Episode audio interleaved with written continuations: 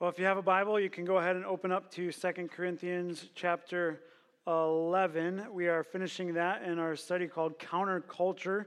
Uh, we've been in the letters of 1st and 2nd Corinthians.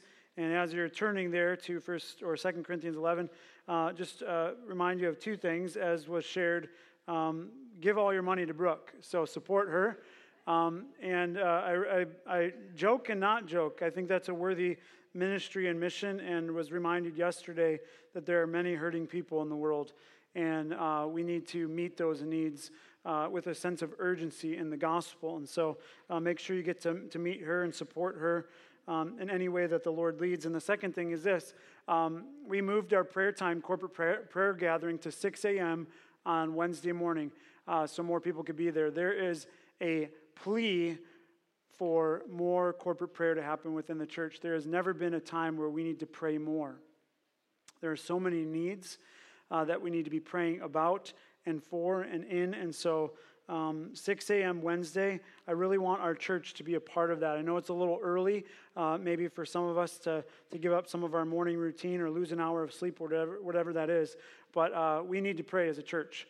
And so, 6 a.m. Wednesday, that's my uh, not shameless plug at all. It's my urgent plea for our church to be a praying church, and we'll do that together on Wednesday again.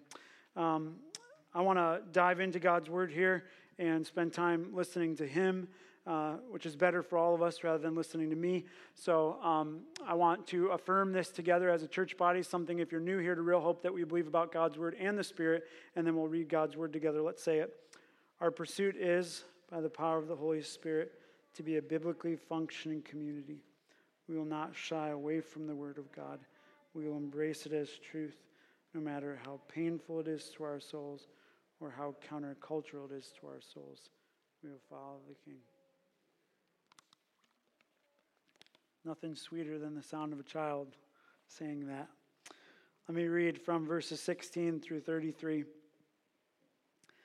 This is Paul, if you remember where we picked up, he is defending his ministry. He just talked about false teachers, and he's continuing to defend uh, with perhaps some sarcasm towards this group of people. In verse 16, he says this I repeat, let no one think me foolish. But even if you do, accept me as a fool, so that I too may boast a little. What I am saying with this boastful confidence, I say not with the Lord's authority, but as a fool since many boast according to the flesh, I too will boast. For you gladly bear with fools, being wise yourselves. For you bear it if someone makes slaves of you, or devours you, or takes advantage of you, or puts on airs, or strikes you in the face. To my shame, I must say, we were too weak for that. But whatever anyone else dares to boast of, I am speaking as a fool. I also dare to boast of that. Are they Hebrews? So am I. Are they Israelites? So am I. Are they offspring of Abraham? So am I. Are they servants of Christ? I am a better one. I am talking like a madman with far greater labors, far more imprisonments, with countless beatings, and often near death. Five times I received at the hands of the Jews at 40 lashes less one. Three times I was beaten with rods. Once I was stoned. Three times I was shipwrecked. A night and a day I was adrift at sea, on frequent journeys in danger from rivers, danger from robbers, danger from my own people, danger from Gentiles, dangers in the city, danger in the wilderness, danger at sea, danger from false brothers, in toil and hardship through many a sleepless night, in hunger and thirst, often without food, in cold and exposure, and apart from other things, there is a daily pressure on me of my anxiety for all the churches. Who is weak and I am not weak? Who is made to fall and I am not indignant? If I must boast, I will boast of the things that show my weakness. The God and Father of our Lord Jesus, he who is blessed forever, knows that I am not lying.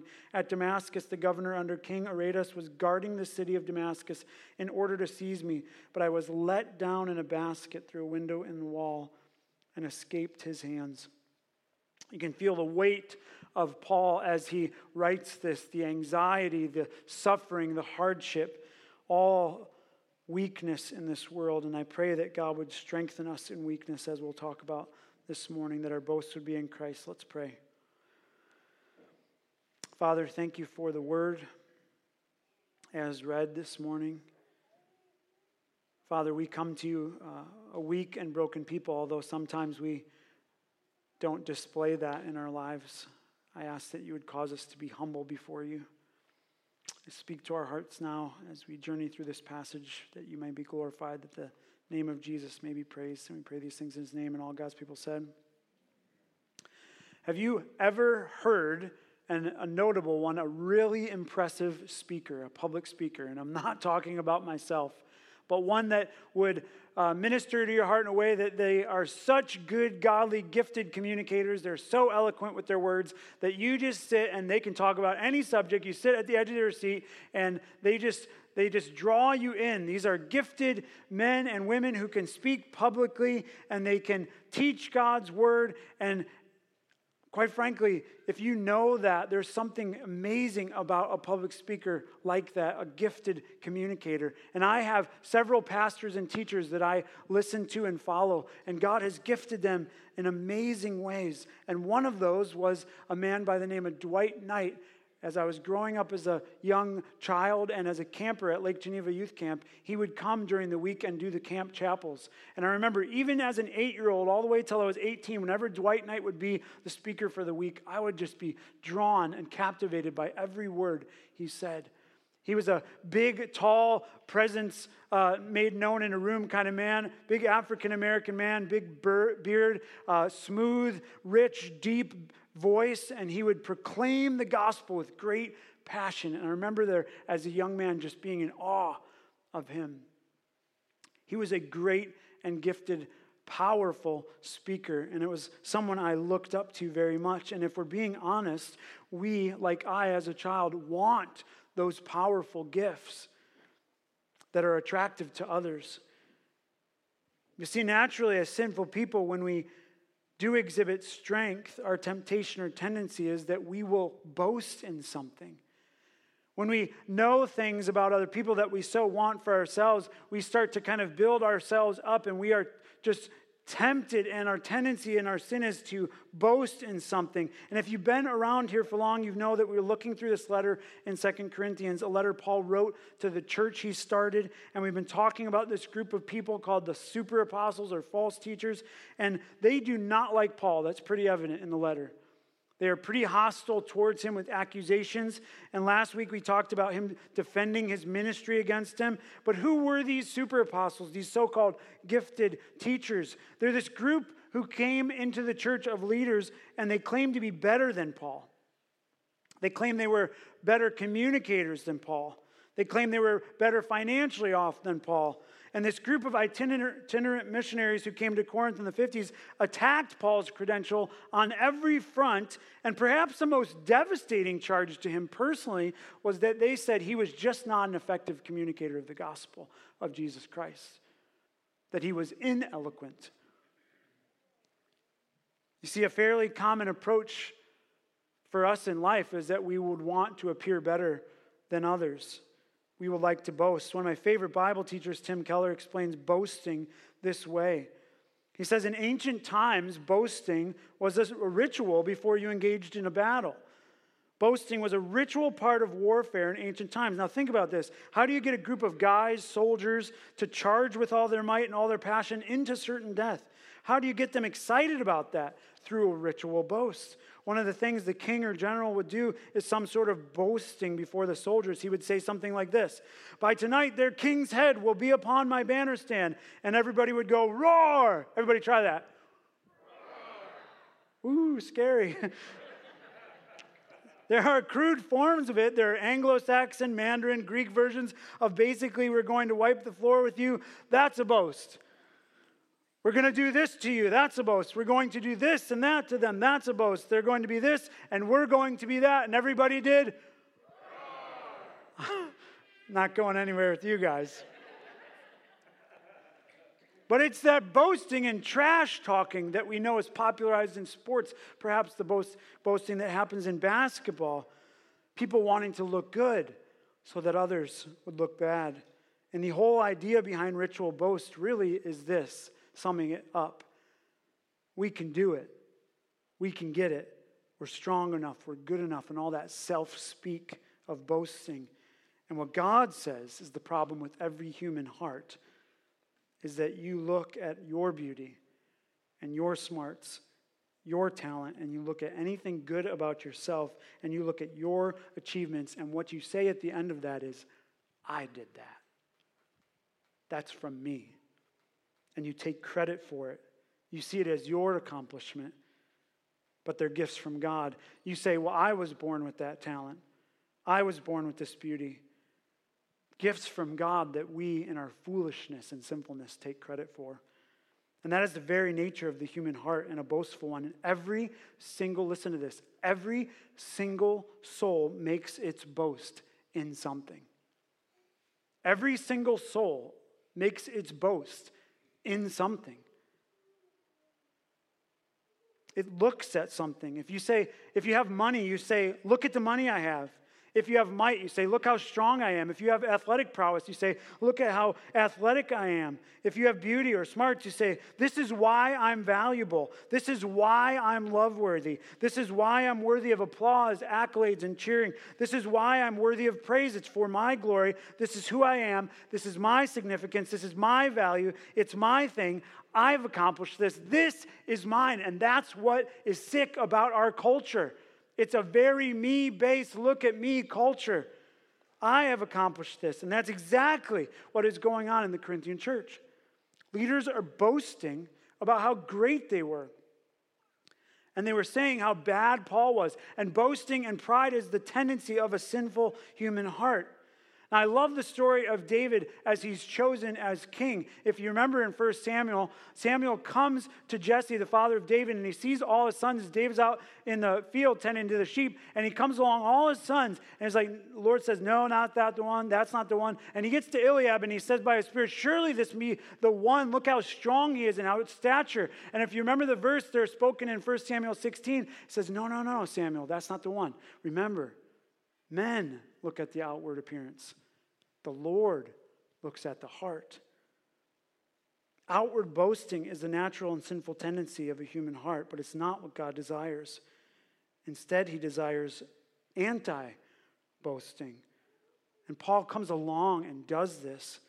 If Paul wanted to boast, here's what he could have said. D.A. Carson says, here's what Paul could have argued I have established more churches I've preached the gospel in more lands and to more ethnic groups. I have traveled more miles. I have won more converts. I have written more books. I have raised more money. I have dominated more councils. I've walked with God more fervently and seen more visions. I have commanded the greatest crowds and performed the greatest of miracles. Paul had that in his resume, but that's not at all what Paul said. What did he say instead? He said, Boasting is stupid. You'd be a fool to do that. And take note, this applies not to just pastors and teachers, this is for all of us. And he starts in verse 16 through 18. He says, I repeat, let no one think me foolish. And Paul is going to do something here as he writes this letter, navigating some sarcasm and making a point. But even if you do accept me as a fool, so that I too may boast a little, what I am saying with this boastful confidence, I say not as the Lord would, but as a fool, since boast, since many boast according to the flesh, I too will boast. Paul is picking up some sarcasm here, and you have to see that in the text and the way he's writing it. He's saying here that boasting would be really foolish. Actually, goes a little bit further than that, and he says he's about to establish his credibility by his own version of boasting, and he says that should work out well for the Corinthians since you're into that. So he kind of speaks their language, if you will, making a point to them that this is the kind of foolishness that you guys see and love. You're into this kind of thing. And so he, he says not to take the bait of boasting himself, but to make a point. He says, This is the kind of nonsense that I'm talking about. He continues on in verses 19 through 21. For you gladly bear with fools, being wise yourselves. For you bear it if someone makes a slave of you, devours you, takes advantage of you, or puts on airs, or even as it was said about the abuse of leadership strikes you in the face and you put up with it. And he says, I must say, we were too weak for that.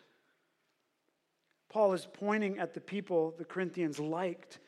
And they were impressive leaders and good speakers, but they were also domineering in the way that they had led. It's like their resume said this skilled leader, good track record, award winning public speaker, robs followers of their freedom, exploits followers and their resources, takes advantage of people, abusive tendencies and action, and people were okay with it. And that's the problem with boasting. It's stupid. When we boast and when we're impressed with the boasting of others, we're being foolish. We're not seeing the big picture. There's a much better way. And so Paul goes on to say the only thing worth boasting is is in our weakness. Paul says, "Okay, if we're going to boast, let me give you some things to boast about." Could Paul boast about his accomplishments? Accomplishments? Oh yeah. Look at verses 21 through 23. But whatever anyone else dares to boast of, I am speaking as a fool. I also dare to boast of that. Are they Hebrews? He said, So am I. Are they Israelites? So am I. Are they offspring of Abraham? Abraham? So am I. Are they servants of Christ? I'm a better one. Paul could boast about his accomplishments if he wanted to. You see, he was a Pharisee. He knew most of the Bible, had most of the scriptures memorized. He had spent time with the risen Jesus. Who could say that? Not many of them. He had given his whole life to the mission of Jesus. He never asked for money from the Corinthians. We looked at that last week. And if Paul wanted to play that game, he could have, but instead he boasted about something else. He boasted about his weakness. Look at the last part of verse 23 greater labors far more imprisonments, with countless beatings and often near death. Who is weak and I am not weak? Who is made to fall and I am not indignant? If I must boast, Paul says, I will boast of the things that show my weakness. And so Paul boasts not about his strength, but he boasts about something entirely different his suffering. And he boasts about weakness and suffering as the defining characteristic of his ministry. What does Paul boast about? Look at this list his punishments, persecutions, sufferings, and the dangerous situations he'd faced, as well as his daily, probably hourly, by the minute and second pressure of anxiety that he had for all the churches. As if I couldn't identify with myself and other friends in ministry, anxiety for pastors in 2020. I'm sure it's not there. And this daily anxiety. The list in verses 24 through 28 is completely just ridiculous. It's perspective shaping. Five times I received at the hands of the Jews the 40 lashes less one. Most of us would say, never had that happen. Three times I was beaten with rods. Most of us have never probably been beaten. Once I was stoned, the way that they killed people in the day. Three times I was shipwrecked. A night and a day I was adrift at sea, on frequent journeys in danger from rivers, danger from robbers, danger from my own people, dangers from Gentiles, danger in the city, danger in the wilderness, danger in the sea, danger from false brothers, and toil and hardship through many a sleepless night, in hunger and thirst, without food and cold and exposure, apart from everything else, the anxiety. Sounds dangerous. I couldn't help but think as Brooke was up here speaking single young, young woman to hear her heart and passion. This is what the Lord spoke to go to Bolivia, to this neighborhood, and that's where I'm going to live. And I thought, man, this just doesn't sound safe. It sounds dangerous. How often do we think about that when we read a list like this to think of all the stuff we go through in this country? Think about it, it's perspective shaping. All the stuff that's so bad in our lives and all this bad stuff that's going on in our country, is this what the list looks like? I mean, let's be honest. We're concerned so much about an election coming up, and I get it that it's a big election, but look at this list. Does that mark your life? I want to pause here and focus in on verse 29. I've never really noticed it in the way I've noticed it before. This really kind of strange verse when Paul says, Who is weak that I am not weak? Who is made to fall and I am not indignant? Paul says essentially that he is weak when anyone in the churches experience weakness. Those who are made to fall. In other words, when a person in one of the churches is in need, whether in terms of spiritual peril, material resources, illness, or some other limitation, the Apostle Paul is here burdened by that. The needs in the churches affect him. He is aware and attentive to those needs. When anyone fails in the church, Paul feels the emotional weight of a failure. He's burdened when someone falls into sin. Think about when is the last time you felt that way for one another in the church body? That weight of that. So often we're in a culture where we think only of ourselves and only of our opinions and only the way we want to view it. And when do we think of that in terms of the church body together? And Paul is burdened with that. John Chrysostom said this about Paul, something I would only hope to attain in my own ministry. What wonderful affection in a pastor. Others' falls, he is saying, accentuate my grief, and others' obstacles inflame the firing of my suffering. Paul identified with suffering and weakness. And what is he saying in all this? In just 10 words, I would say it this way Beware the weakness of strength and embrace the strength of weakness. The true Christian life is not about status or self promotion. That's the way of the world right now. In social media feeds, in Instagram followers, in TikToks, it's all look at me, I've done this kind of culture. But the way of a true and humble, humble believer in the, in the way of Jesus is that they follow Jesus. And what does that look like? Isaiah 53 gives us a little picture of that as it prophesied about the coming Christ.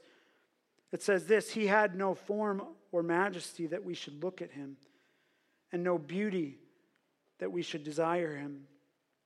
He was despised and rejected by men, a man of sorrows and acquainted, acquainted, a friend of grief.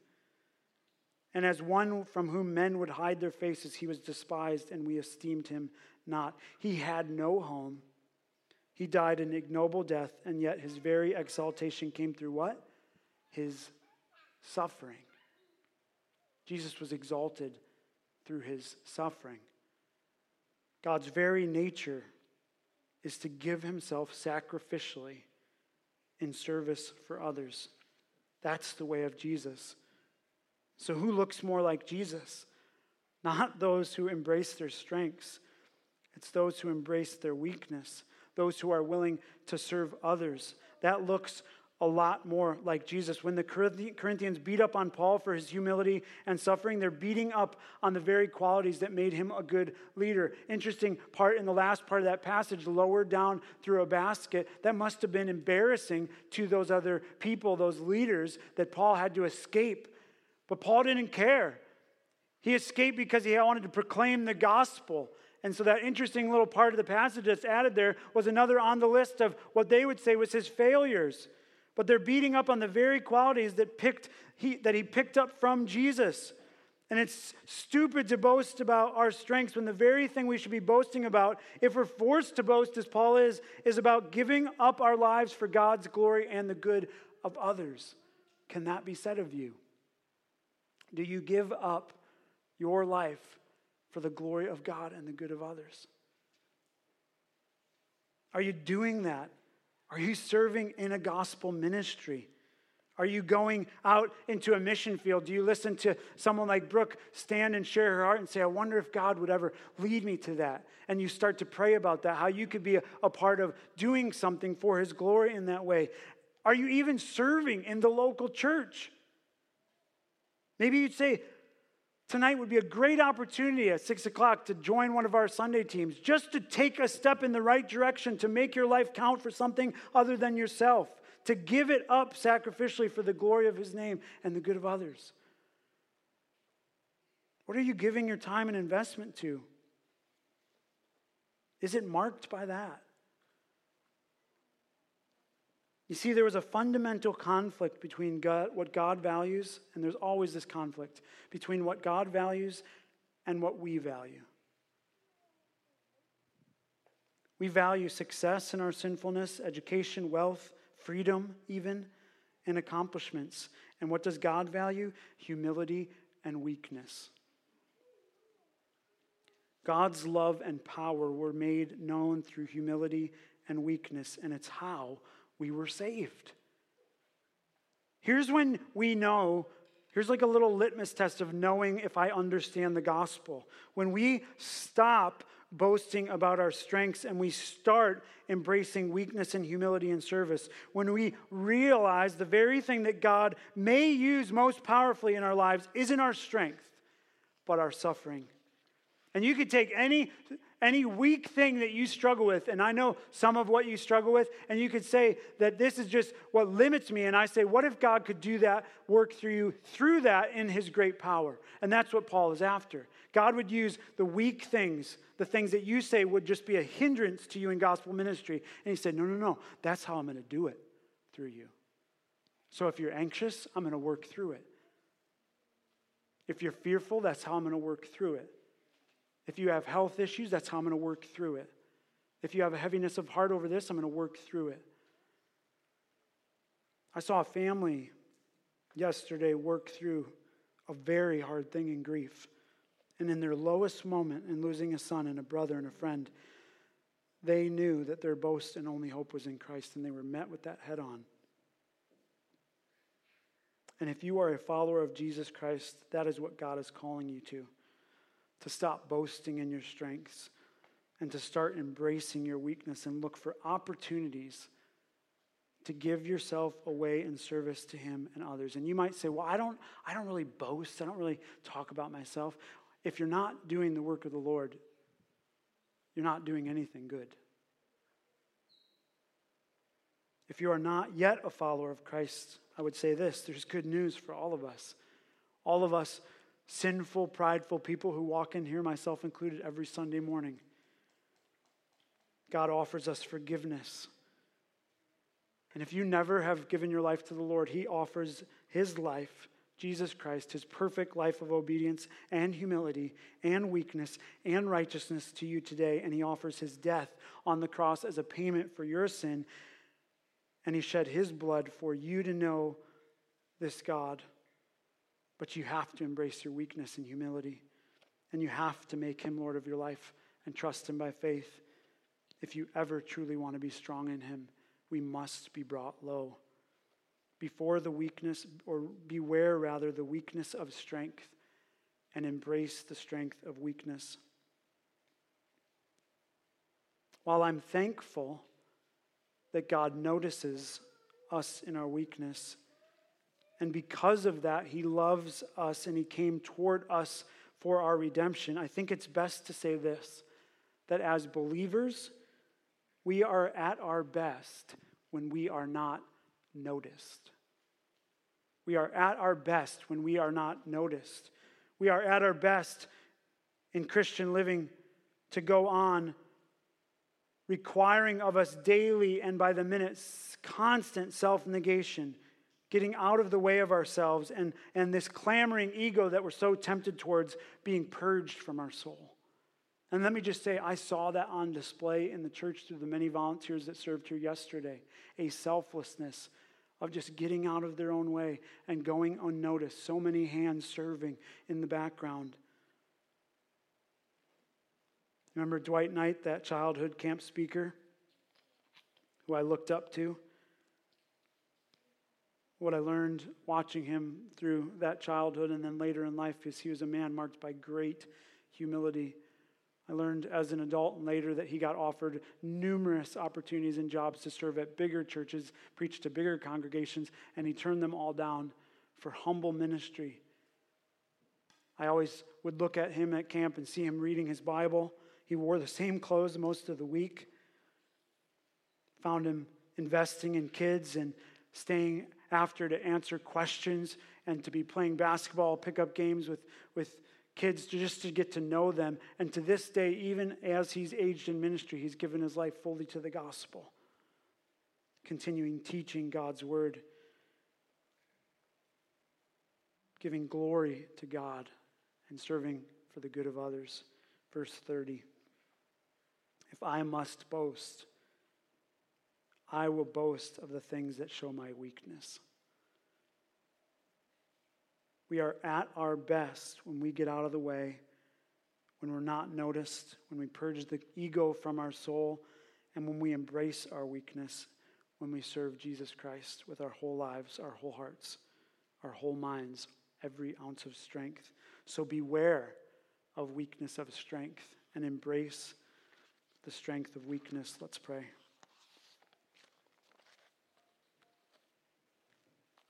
Father in heaven, we, I come to you this morning and confess my own weakness.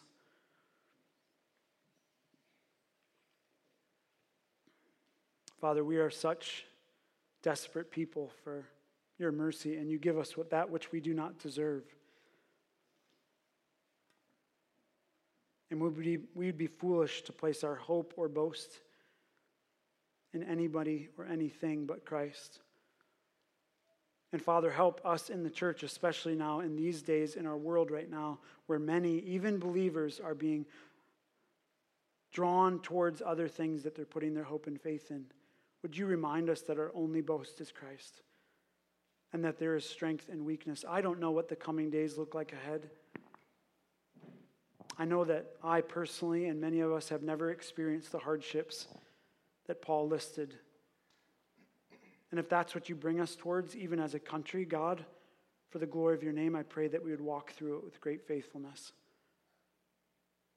Would you strip down our arrogance and our egos, and that we would be a people that would embrace weakness and suffering? Because it's when we are weak, you are strong. And so, God, I pray that you would just speak to our hearts. I, I, pray for anyone that's never trusted Christ by faith, that they would this moment in humility bow before you and seek forgiveness for sins and look to Jesus as Lord and Savior. The Bible says that anyone who believes in their heart, confesses with their mouth and believes in their heart that Jesus is Lord, he will be saved. Father, I know that people need to be brought low in order to be lifted up. Would you do that now? And God, would you give us such a laser focus for bringing glory to your name through service? Even in hardships, even in trials, even when storms happen in life, Father, as I saw this family display yesterday, that you would use it for your good and for your glory. And Father, that we would be a people embracing our weakness and suffering that would confidently stand, and even as we're about to sing, say, It is well with my soul.